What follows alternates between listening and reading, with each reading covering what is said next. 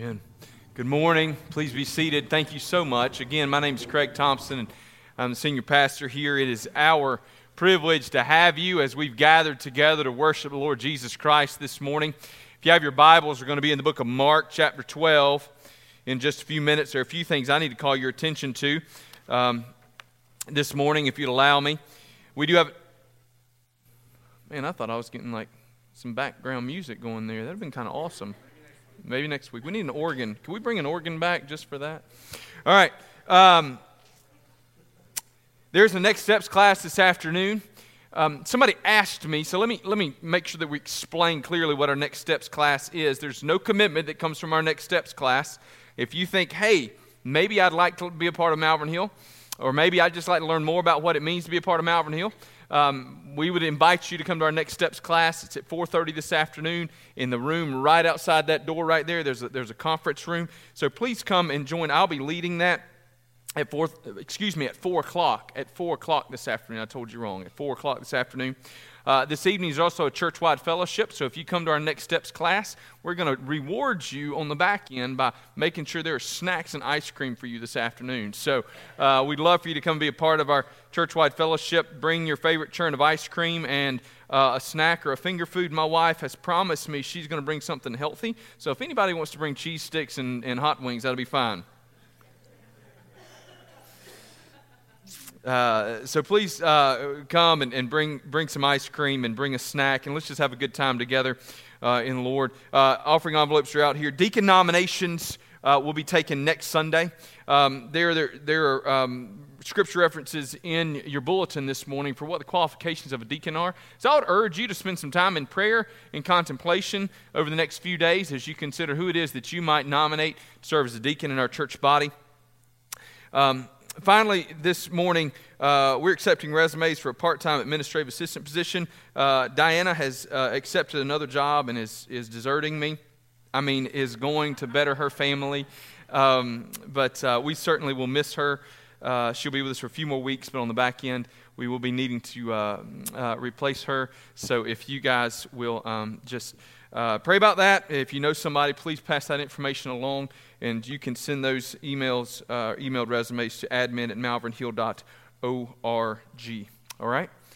Thank you again for being here. I'll make another reference to it, but uh, we did have a great uh, time on our family mission trip this week.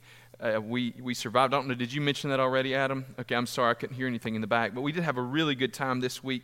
We were able to make some really good contacts. I, I do believe we made an impact there in Atkinson, North Carolina. Atkinson is kind of like going back in time. It's really like walking into Mayberry. It is, it is smaller than Bethune, I believe. So, um, uh, but uh, we, we had a great time.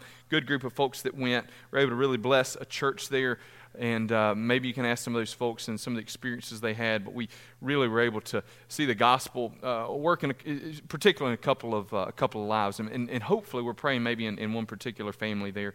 So we are grateful for your prayers as we were gone, and thankful for that. All right. If you have your Bibles, hopefully by now you've made it to Mark chapter 12. We're going to begin reading in verse 18. I'm going to ask you to stand with me in honor of God's word, and I'm going to read Mark chapter 8, chapter 12 verse 18 through um, verse 27. And Sadducees came to him who say there is no resurrection, and they asked him a question, saying, Teacher, Moses wrote for us that if a man's brother dies and leaves a wife, but leaves no child, the man must take the widow and raise up offspring for his brother. There were seven brothers. The first took a wife, and when he died, left no offspring. The second took her and died, leaving no offspring, and the third likewise. And the seven left no offspring. Last of all, the woman also died. In the resurrection, when they rise again, whose wife will she be? For the seven had her as a wife. Jesus said to them, Is this not the reason you are wrong? Because you know neither the Scriptures nor the power of God. For when they rise from the dead, they neither marry nor are given in marriage, but are like angels in heaven. And as for the dead being raised, have you not read in the book of Moses, in the passage about the bush, how God spoke to him, saying, I am the God of Abraham, and the God of Isaac, and the God of Jacob. He is not God of the dead, but of the living. You are quite wrong. Let's pray together. Father God, I pray that you would show us where we're wrong. And Father God, put us in your right paths. Speak to us through your word this morning. In Jesus' name, amen.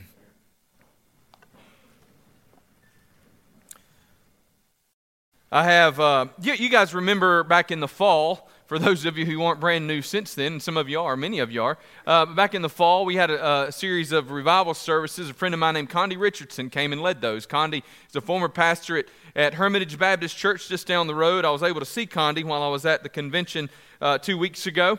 Uh, he currently pastors up in Greenville. Condi comes from a family of pastors. His dad was a hardware salesman, but both of his brothers ended up going to the ministry. Uh, and so he has a brother that's a pastor over in Sumter, and he has a brother that pastors in Arkansas. And his brother that pastors in Arkansas um, went through a, a difficult time, as, as we have before, with a number of deaths that followed one after the other. And he had two funerals, um, I believe, on the same day.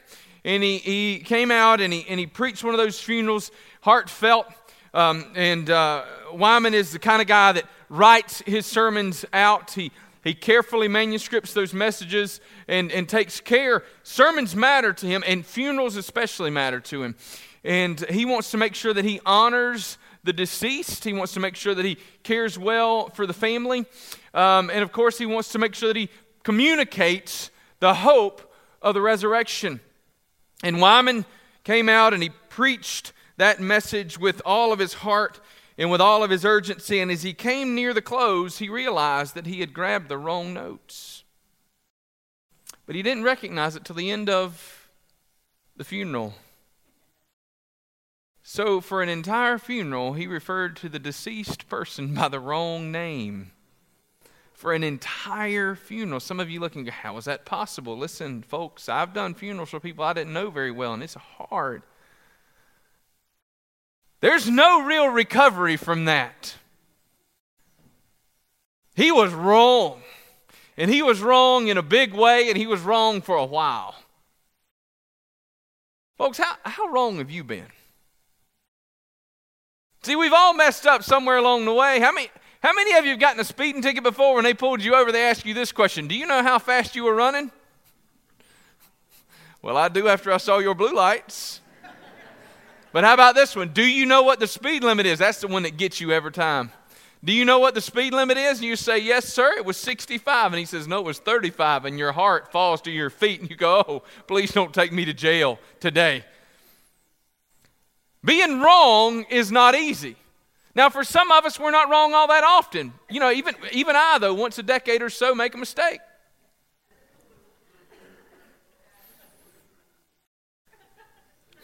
That my wife doesn't catch. Every other time she sees it on the front end. But we, we, we don't enjoy being wrong at all.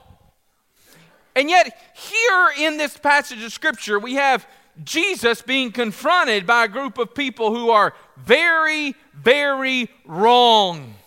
Jesus says they're very wrong about the Scripture and they're very wrong about the power of God. And I want to suggest to you this morning that sitting in this congregation today, there are probably many people who are pretty wrong. There are probably many of you who have gathered here today who have a wrong understanding of the Scripture or a wrong understanding of the power of God. I want to ask you this morning just how wrong are you? You see, it's not wrong to be wrong, it's just wrong to stay that way. Sometimes we're wrong on purpose.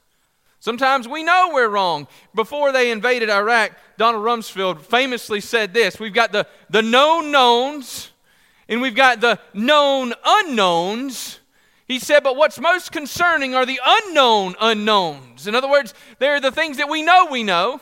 There are the things that we know we don't know. He said, but the thing that's most concerning is that there are things that we don't even know that we don't even know. You see, for some of you, there are things that you know that you know. There are things that you know that you don't know. But the most terrifying realities are those things that you don't even know that you don't know. And I believe that these Sadducees who confronted Jesus on this day with this question, if we're going to approach them with the most optimistic attitude possible, I believe it's quite possible that many of these folks just didn't know what they didn't know. They really just had no idea what it is that they didn't even know. But can I tell you that ignorance is a dangerous thing when you cover it up with some good pride? Right? Because when you don't know what you don't know, but you think you know everything, then all you do is end up with egg all over your face a lot of the time. So I want to look at three things I believe we can grab from this passage of Scripture. And in this sermon this morning, you're going to hear from two of my favorite theologians. So I want you to be prepared because we're going to listen to Jerry Clower and Augustine. A theologian from the 20th century and a theologian from the 4th century, one from Yazoo City, Mississippi, and one from Northern Africa. Folks, first thing I want us to see this morning as we come to this passage of Scripture is that you aren't godlier than Jesus you aren't godlier than Jesus. Now, everybody that hears me say that goes, Well, I know that. But I want us to wrestle with that just a little bit. Now, the Sadducees who approached Jesus, these are, are not just some Johnny come lately group of folks. This isn't just like these jokers just walk up and they don't know anything. The Sadducees were, as best as we can understand, were probably the ruling priestly class, the aristocracy among the priestly class of, of Israel and especially within Jerusalem right there. These are men, they're exclusively men. They make up most of the priests during the time. Now, generally, we, we as, as best we understand, and most of our understanding of this comes from Josephus, but as best we can understand, you got the Pharisees and the Sadducees. And, and the Sadducees, if you remember the song you learned as a kid, they're sad, you see, because they didn't believe in the resurrection. So if you have a hard time remembering that, that might help you.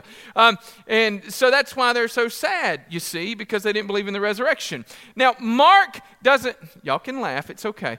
Mark doesn't assume that his readers know who the Sadducees are.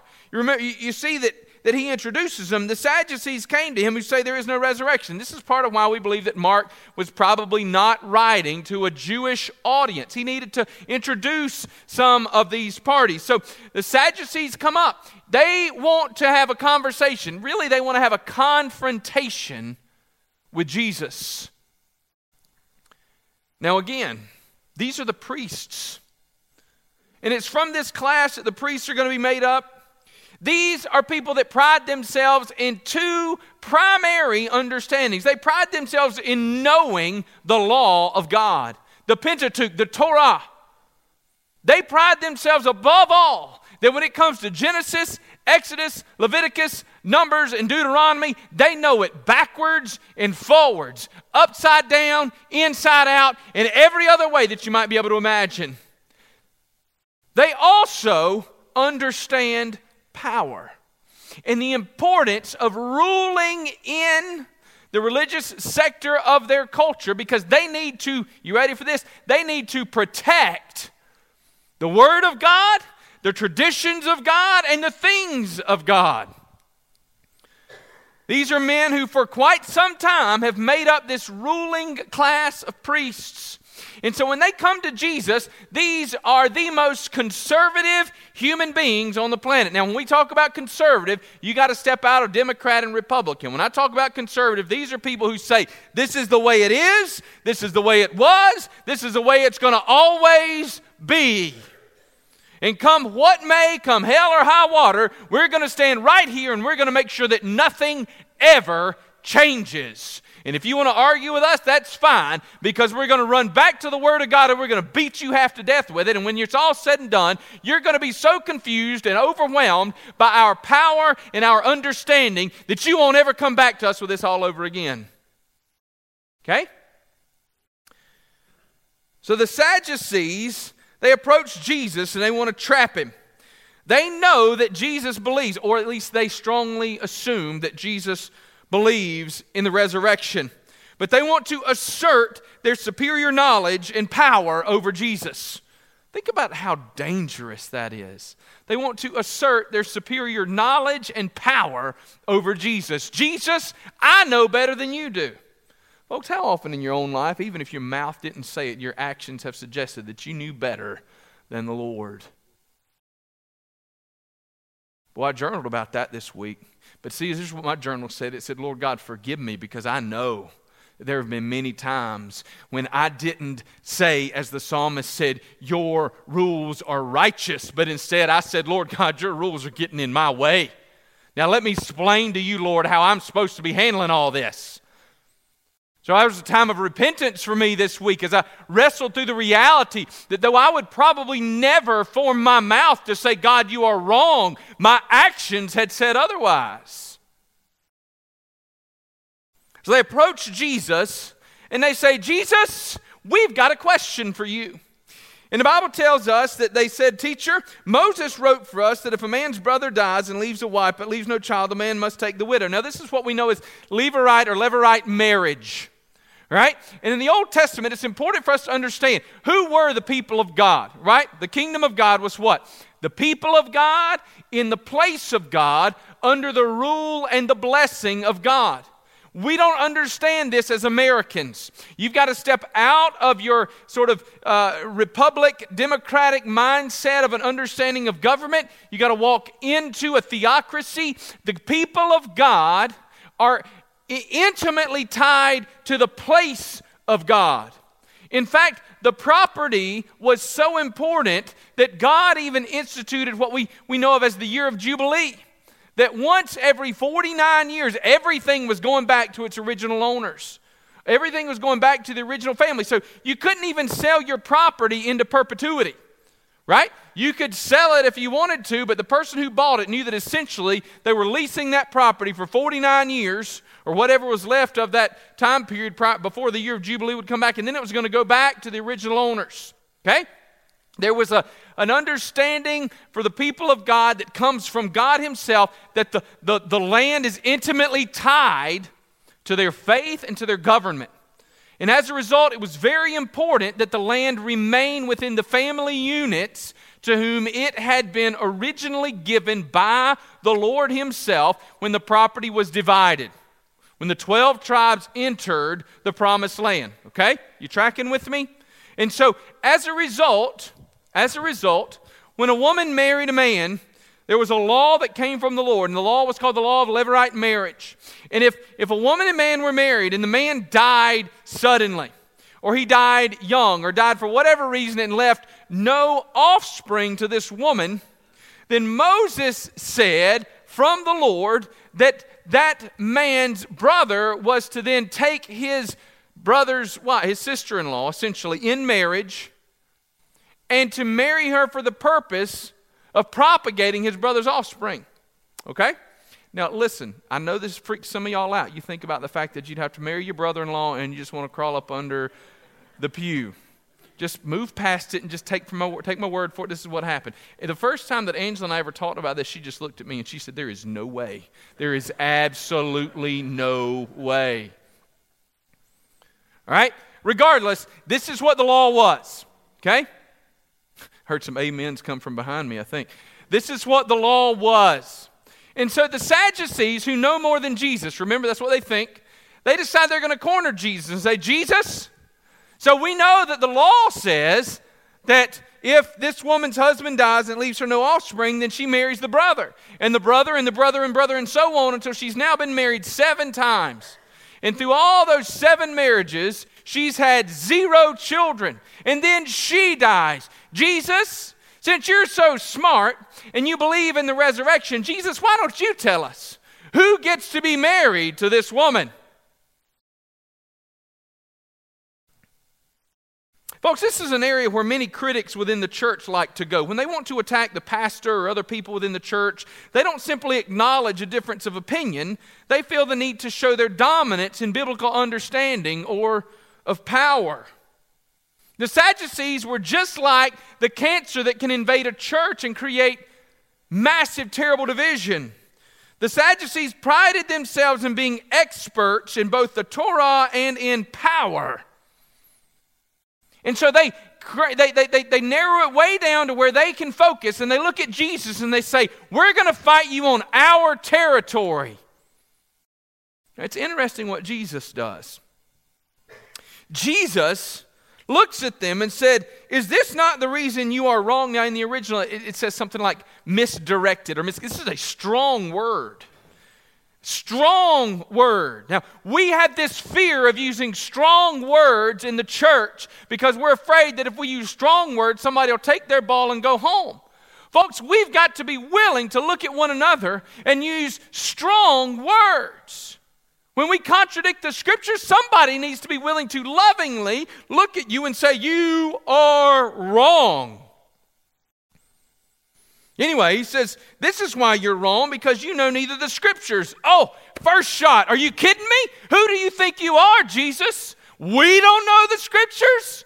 Oh, we've been here. You ready? Let's take this back to church division. Hold on, you're going to love this. This is great. Jesus, we were here before you got here, and we'll be here when you're gone. Had a man walk into my office one time years ago, and he looked at me and he said, Son, I've been a Christian longer than you've been alive. Who do you think you are to teach me something? I said, Brother, I don't think this is the place for you. The Sadducees say, Son, who do you think you are? Jesus says, You don't know the scriptures. Oh, or the power of God. Jesus hit them right where it hurts. Jesus went straight to the root of their problem. You see, the Pharisees knew, or the Sadducees knew what they knew.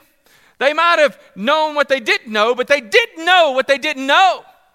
They had a blind spot as big as all the world, and they had no idea. They thought they knew the scriptures backwards and forwards. And Jesus looks at them and he says, You don't even know the scriptures that you're claiming to use to lord your power over me. And you certainly don't know the power of God. Of course, we know they don't know the power of God because the power of God is what is the gospel. Jesus is the power of God for salvation for all who would believe. But then to make matters even worse for the Sadducees, Jesus doesn't point to some like obscure text in the middle of Leviticus. Right? Jesus doesn't take them to some uh, obscure text and sort of uh, parse a verb and go, boom, there it is. How could you be so blind as to miss it? No, Jesus says, Do you remember the story of Moses and the bush? Well, well, of course we do. This is this is maybe, you know, the second or third most important story in all the scriptures for a good believing Jew. Of course, we know that. How dare you? He says, Do you, do you know it? Well, if you know it, then you would know that when Moses saw the burning bush, when he approached it, and when God revealed himself, he said, I am the, the God of, of who? He says, I am the God of Abraham and the God of Isaac and the God of Jacob. Jesus says he's not the God of the dead. Well, the Sadducees really can't handle this because what the Sadducees believe is that God is a God of victory. Okay? And what the Sadducees believe is that God's going to give you all the victory he's going to give you in this life, and that's it. But when God refers to himself not as the God of Moses, the living, to whom he's going to bring victory, but as the God of Abraham and Isaac and Jacob, he's referring to people who are either dead, and as a result, God could not win, or he's referring to people who are alive, and as a result, God did bring the victory. Jesus said, He's not the God of the dead, but the God of the living. Folks, let me remind you that you're not godlier than Jesus. We often feel some need to protect Jesus or the Bible or, or even his church from some sort of harm. What would happen if instead of behaving like the Sadducees who are working hard to protect power, we just followed Jesus? One of the things that has swept through the Southern Baptist Church in recent, uh, really about the recent 12 months, has been a, a sexual abuse scandal that, is, that is, has rocked our convention. Now, the, the abuse is not near as widespread, I don't believe, as some of the media has portrayed it to be, but it's a problem nevertheless. And it's a problem because in some corners within our convention, we've seen men who desired to protect their power or protect their position or protect the church rather than to care for the people who have been, who have been abused. Folks, let, listen to me. Jesus doesn't need you to protect him. God doesn't need you to protect him. And I'm going to tell you this He doesn't need you to protect his church because it was God who said that he would give power to his church and the gates of hell would not prevail against it. It's not Craig Thompson that's in charge of all this. Jesus Christ is King of kings and Lord of lords, and he is our great warrior God who does not need us. Charles Spurgeon once told us, and I love this, this passage. He said, So many people are worried about protecting the Bible and protecting the Word of God. He said, That's like protecting a caged lion. He says, Open the cage and let him out and let him take care of himself. The Sadducees were concerned with protecting the status quo. What if we stopped trying to protect the status quo in Jesus and His church and just started trying to obey? On my way home from a mission trip on Thursday evening, we had a bright idea. We looked at our schedule, and on Friday morning, we were supposed to wake up, eat breakfast, and come home. And we all talked about that, and we said we could either wake up and eat breakfast and come home from our air mattresses, or, and this was where the genius came out, or we could deflate those air mattresses on Thursday afternoon and drive home Thursday night and sleep in our beds. Listen, there was not a lot of discussion. We didn't have a vote on that. There wasn't a motion. Robert's rules of order were not followed. It was a unanimous decision. It was spoken by a standing vote. Everybody stood up, packed their stuff, and got in the truck and left. But on my way home from the mission trip Thursday evening, I had my four kids. Angel wasn't able to go, so it was just me and the four kids, and we're in my truck. And um, uh, so I blessed my children by listening to Jerry Clower on the way home. You know, he shared some really good advice for Christians in that, that I listened to. The first thing he says a Christian should get involved in a, in a Bible believing church. And that's so true. If you're a follower of Jesus Christ, there is no New Testament evidence of a follower of Jesus Christ who does not belong to a local church. Period. End of discussion. Ever at all. Christians belong to a church. He says you should spend time in prayer and God's word. But then I love this one. He said, Christian, if you're part of a church, you're spending time there. He says, I would urge, and this is great Mississippi grammar, stop nitpicking. Love that. You know what nitpicking is, don't you? Well, if your children have ever had lice, you know exactly what nitpicking is. It's awful. But you know, there are people that are sometimes like to nitpick within the church. They're just sitting behind you, just looking for that little bitty white bug in your hair so they can reach in and grab it out. And you just go, Don't you have anything better in the world to do than that? The Sadducees are nitpicking Jesus. They're just looking for a crack in the armor so they can attack. But I loved, I loved what Jerry Clower, our, one of our favorite dead Southern Baptist statesmen, had to say. He said, if you're, if you're too busy nitpicking in the church, he said, I've got a suggestion for you. Why don't you walk outside of the church, find a lost sinner, share the gospel of Jesus Christ, lead them to the Lord, walk them down the aisle, let them join the church, see them baptized, and as the tears run down your face and the joy of discipling a new believer takes over your life, he said, You'll quit nitpicking and you'll start rejoicing in the gospel message that's coming forth from the church of Jesus Christ. The Sadducees were so concerned with maintaining the status quo, they didn't notice the kingdom of God when it arrived in Jesus. Have you ever known folks like this?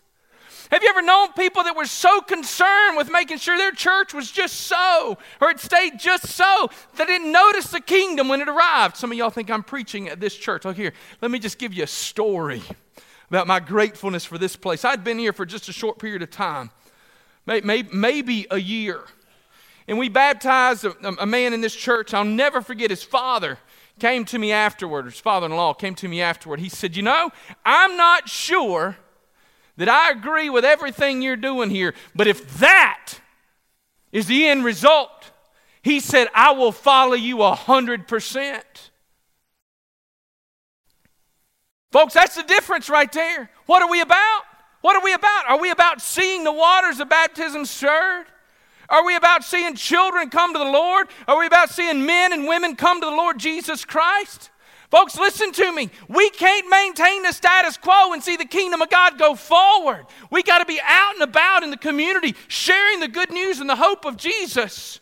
And if you're so consumed with making sure that you've understood every jot and tittle and maintaining the power and the status quo, here's what you're missing You're missing out on all the people that are running past us that need to hear the good news of the gospel of Jesus Christ. You say, but Pastor, we know that you're supposed to wear a tie and not have long hair if you're going to preach in this church. And I say, you neither know the scriptures nor the power of God. For Jesus said that we are to love our neighbor as ourselves and that we are to get outside the walls of the church and make disciples of all nations. The Sadducees didn't know the Word of God or the power of God to save and to change. They didn't see the needs of others as paramount to their own comfort. See, they thought they were godlier than Jesus. Do you know God's power? Let's ask it this way Do you actually believe in God's power? Do you believe that He can save to the uttermost? Do you believe that He can rescue you from your addictions? Do you believe it? Do you believe that He can rescue you from abusive relationships? Do you believe it? Do you believe that He can still save your children? Do you believe that He can still save your parents? Do you believe that He can heal you from the sins committed against you? Do you believe that He can set you free from the chains of sin that hold you bondage? Do you believe? In the power of the gospel of Jesus Christ. He's enough. Don't try to be godlier than Jesus. How about this? Just try to obey him. Do what he says. Second, this morning, read the Bible as God's word. So the first, don't be, you're not godlier than Jesus, or don't try to be. Second, read the Bible as God's word. The Sadducees probably wanted to serve the Lord. I, I, I really want us to back away from this sometimes.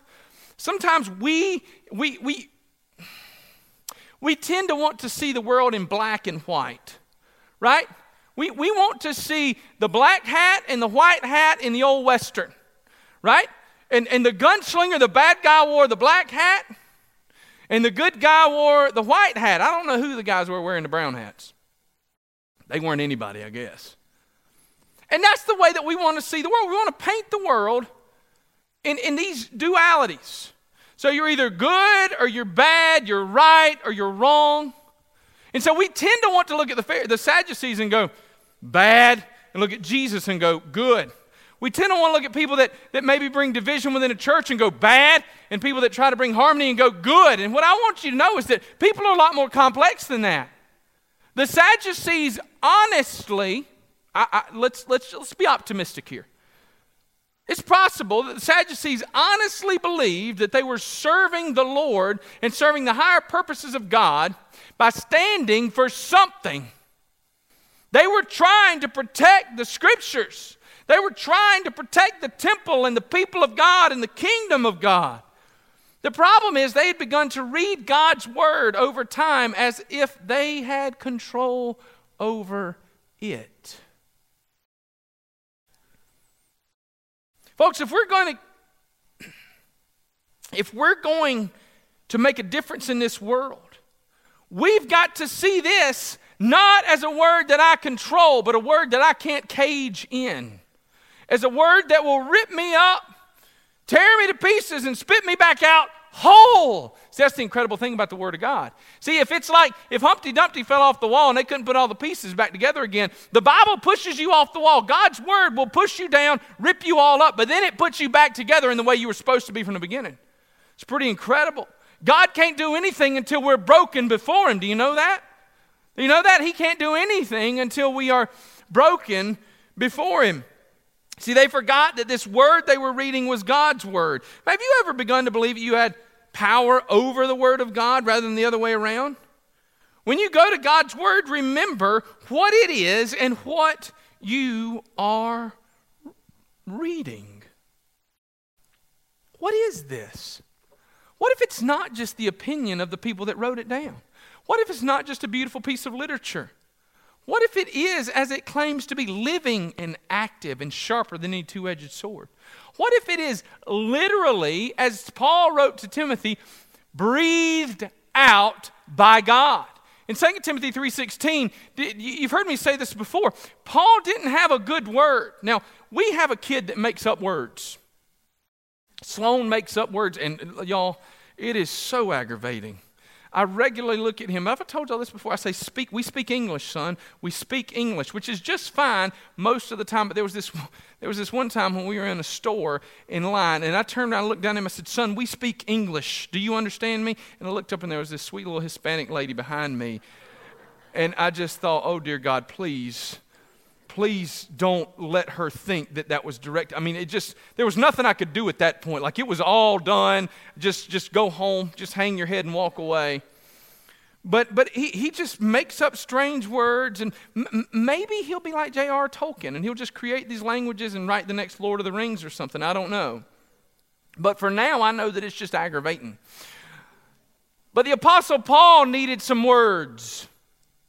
He needed some words that, that the Greek language didn't have. And when he began to try and explain and describe the word of God to Timothy in 2 Timothy 3:16, he said that the word of God is theopneustos. It's like one of the three Greek words I know. Theopneustos, that is God, theos, neustos, breathed, it is breathed out by God. What if this word is, is not just words on a page? What if it is the very breath of God blowing life into your lungs? What if it is the very breath of God that through the power of the gospel blows away the sin and the shame of your past and brings in the life giving power of Jesus? What if it is the very breath of God giving you CPR at just the right moment? What if it is the very breath of God blowing warm upon your face? But, folks, what if it's the very breath of God blowing as a hurricane to rip you apart so that you can see the beauty in the middle of the storm? You don't get to control this word, you don't get to determine its meaning. We bow under this word, for it is the word of God.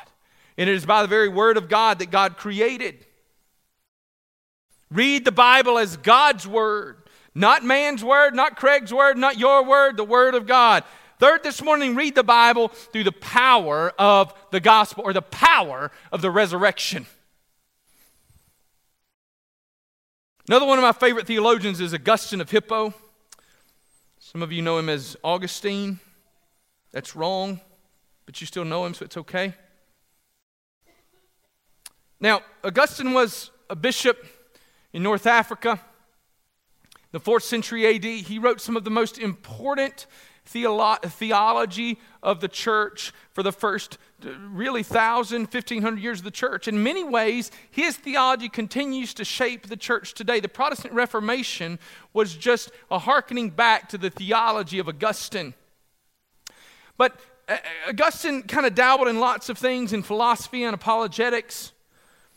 But one of the things that philosophers throughout the years and theologians have wrestled with is whether or not belief comes before faith or understanding comes before faith or faith comes before understanding. In other words, do we believe and then we understand or do we understand and then we believe? Now, there have been some, especially those who are, are more rooted in evidentiary apologetics and things, that say we've got to understand before we'll believe. Augustine said, and I believe he's right, that faith comes before understanding. That before I'm going to have a full understanding of all the things that God has for me in His Word, I've got to submit myself under the holy and mighty hand of God. The Bible shows us the same thing, I believed. It was often after people believed that they began to understand. Turn with me, if you would, to John chapter 20.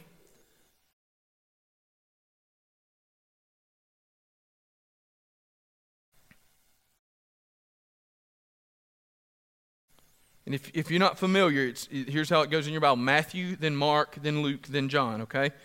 John chapter 20, we're going to begin in verse 5. This is the disciples have heard that Jesus' tomb is empty. And stooping to look in, he saw the linen cloths lying there, but did not go in. Then Simon Peter came, following him, and, when he, and went into the tomb. And he saw the linen cloths lying there, and the face cloth which had been on Jesus' head, not lying with the linen cloths, but folded up in a place by itself.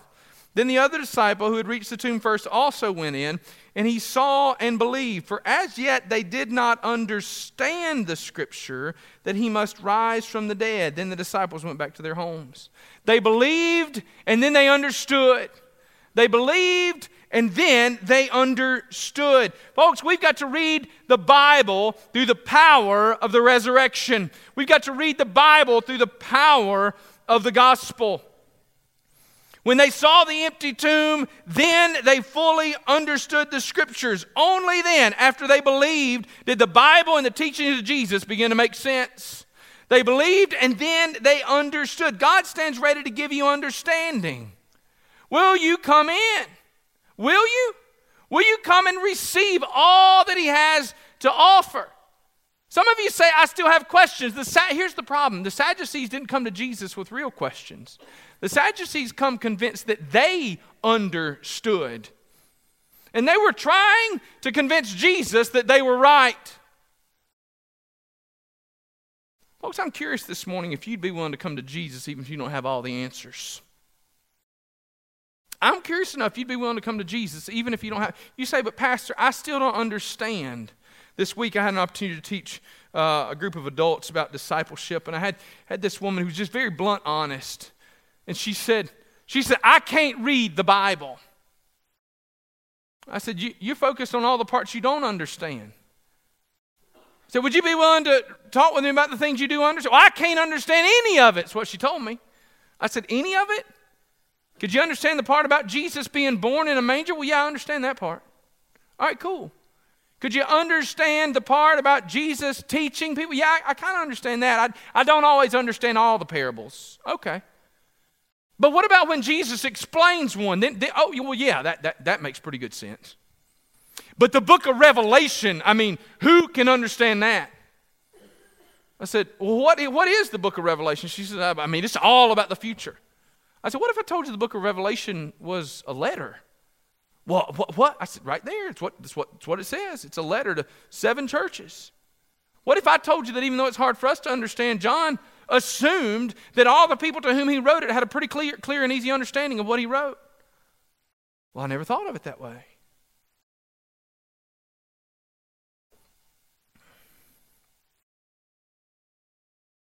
What, what, if, what if this Bible is never going to make sense until we believe in the power of the resurrection? What if this Bible is never going to make sense until we believe in the power of the resurrection?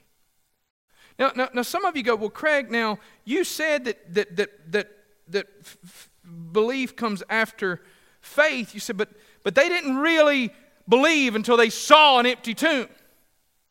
That's fair. But do you know what they didn't do? They didn't rationalize away an empty tomb. See, here's what you, you're, you're, forgetting. You're reading back through 21st century eyes.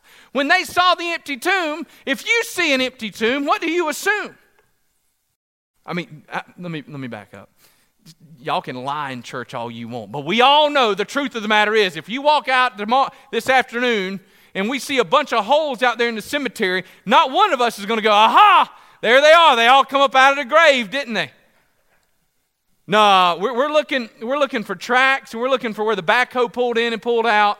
We want to know why the bodies were taken. Y'all think this is funny? There was, there was a grave that was moved out there one time. Nobody assumed that that guy got up and moved. Everybody assumed that that person was, was exhumed and moved. My home church, they, they had to widen the road. This is before I was ever born. They had to widen the road. And when they had to widen the road, they had to move bodies from the church cemetery. And so the cemetery is divided by the road now. Nobody assumed when they saw all that that those bodies got up and walked out. And yet the Bible tells us that when they walked in and saw the empty tomb, they didn't go, ah, oh, somebody took the body of Jesus. The Bible says that they believed. And when they began to believe, that the scripture came alive. They believed and then they understood. You say, but Pastor, I don't understand all of it. And I'm here to tell you today that you don't have to understand all of it. It's okay to not know everything. As a matter of fact, I'd say it's okay to not know a whole lot of things. How wrong are you? You might be really wrong. You might be the person that said for the longest time that the Bible doesn't make sense. And I'm here to tell you today that even if it didn't make sense to you before, if you give your heart and life to Jesus, the Holy Spirit of God gives you new eyes to begin to see the Scripture and it begins to apply to your life in ways that you never knew it could. But, Craig, I don't know. And I'm here to tell you you don't have to worry about it.